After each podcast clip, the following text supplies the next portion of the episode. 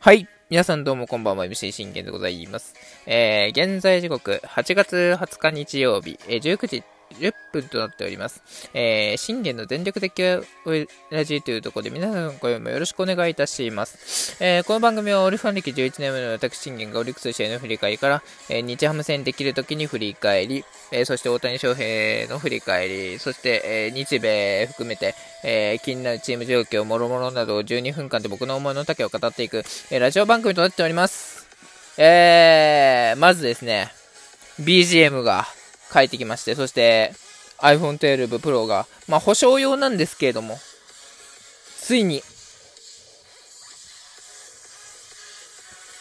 ついに帰ってきましたまたいつもの通りにね、えー、BGM を使って、そして、えー、この、いつものね、収録でお、お、おなじみのこの曲を使ってですね、えー、収録がまた取れていくというところでございます。はい。嬉しい限りでございます。はい。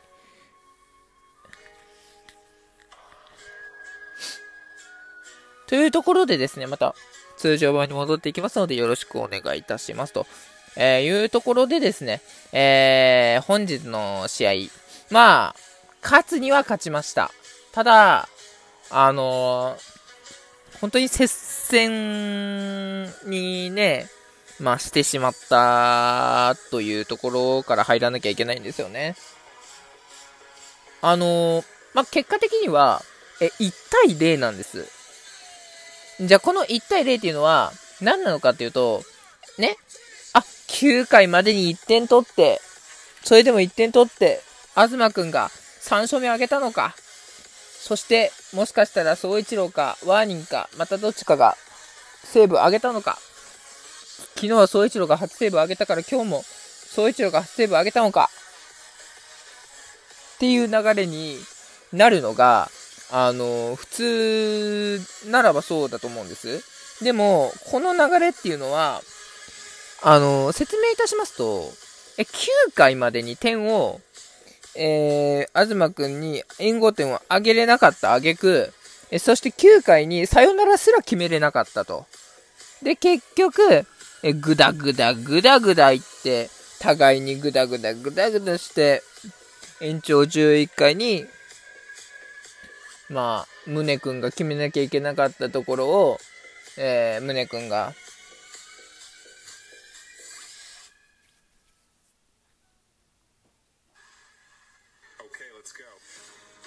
決めれなくて、まあ、申告敬遠されてしまったと。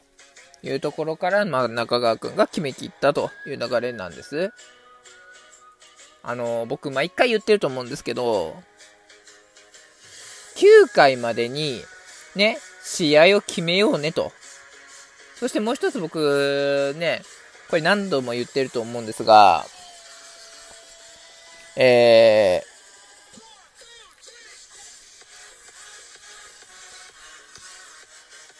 ワンアウトからでも、ツーアウトからでも、ノーアウトからでも、チャンスで出たら、そのチャンスを最後まで活かしきれと。これが二つ目ですね。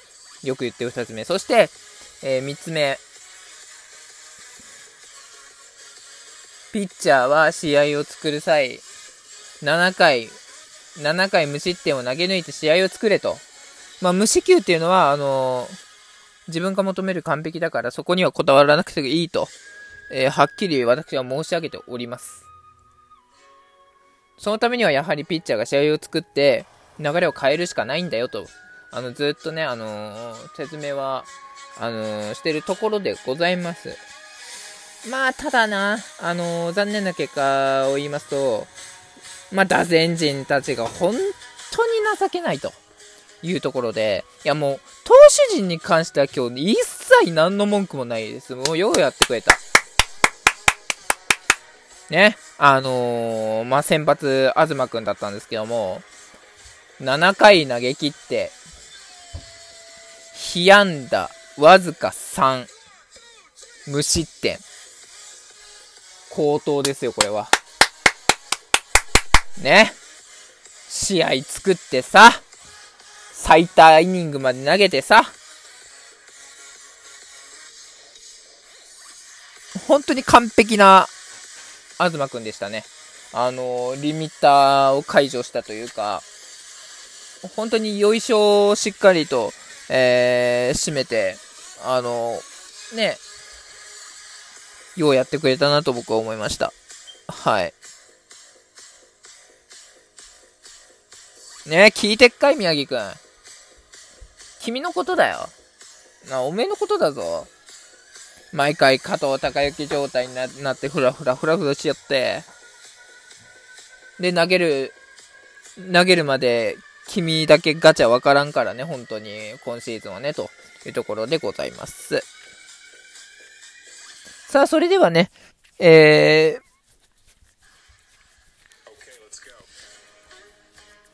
振り返っていきたいと思います。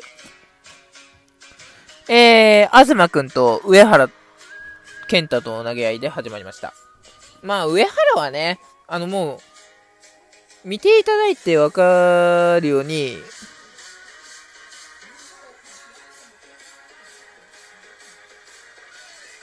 十分7回、あのー、3失点っていうのが、まあ、まあ普通なんですよ。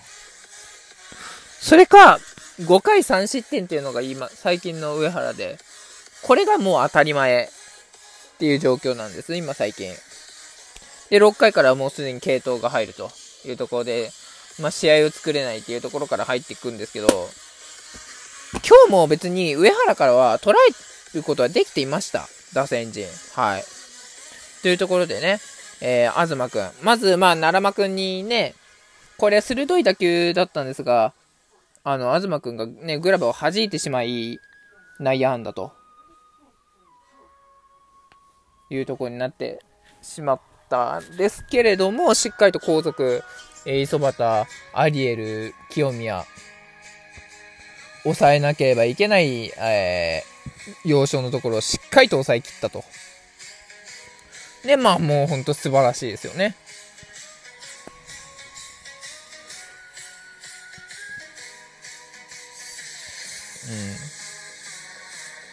だからそういうところでね、世界とあの、意識をね、えー、高めていってくれたなと僕は思いました。はい。いやもう、やっぱ高めなきゃダメですよ。こういうのはね、と思いましたね。うん。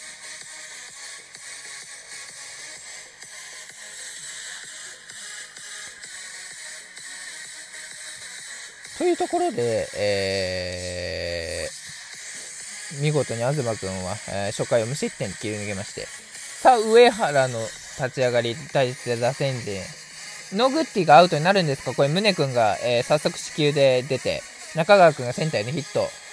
もうこれでね、十分あの、上原からは、あのー、十分あの、点を取れるよっていうことを証明できたと思うんです。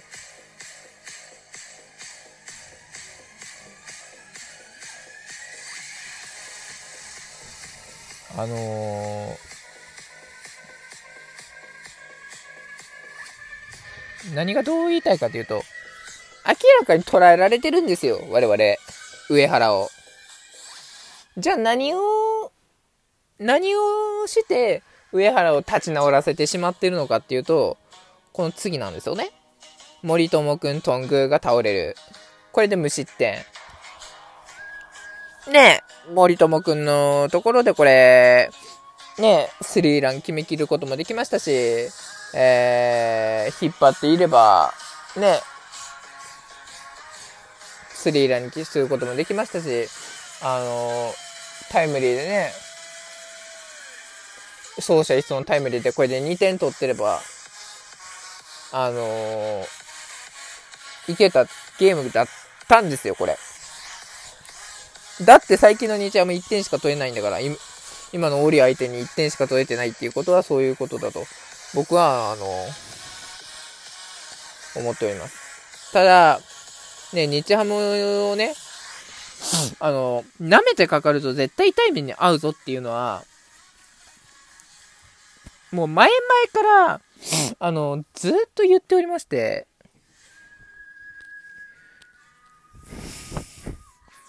その、日ハム人、日ハム人に対して、舐めた試合した試合、全部うちら負けてますからね。京セラ含めて、えー、前回のね、札幌ドームとかでもそうですし、エスコンでもそうですし、舐めてかかっちゃいけない相手だっていうのは、ね、当然ながらわかるかと思うんですよね、打線を見れば。まあ、ただピッチャーはそうでもないというところが僕の見解です。うん。まあ、しっかりね、あの、根本君や、あの、マーベルとか、えー、試合を作れるピッチャーはいますけどもっていうところではあるんですけどね。そしてこれがまず無失点になりました。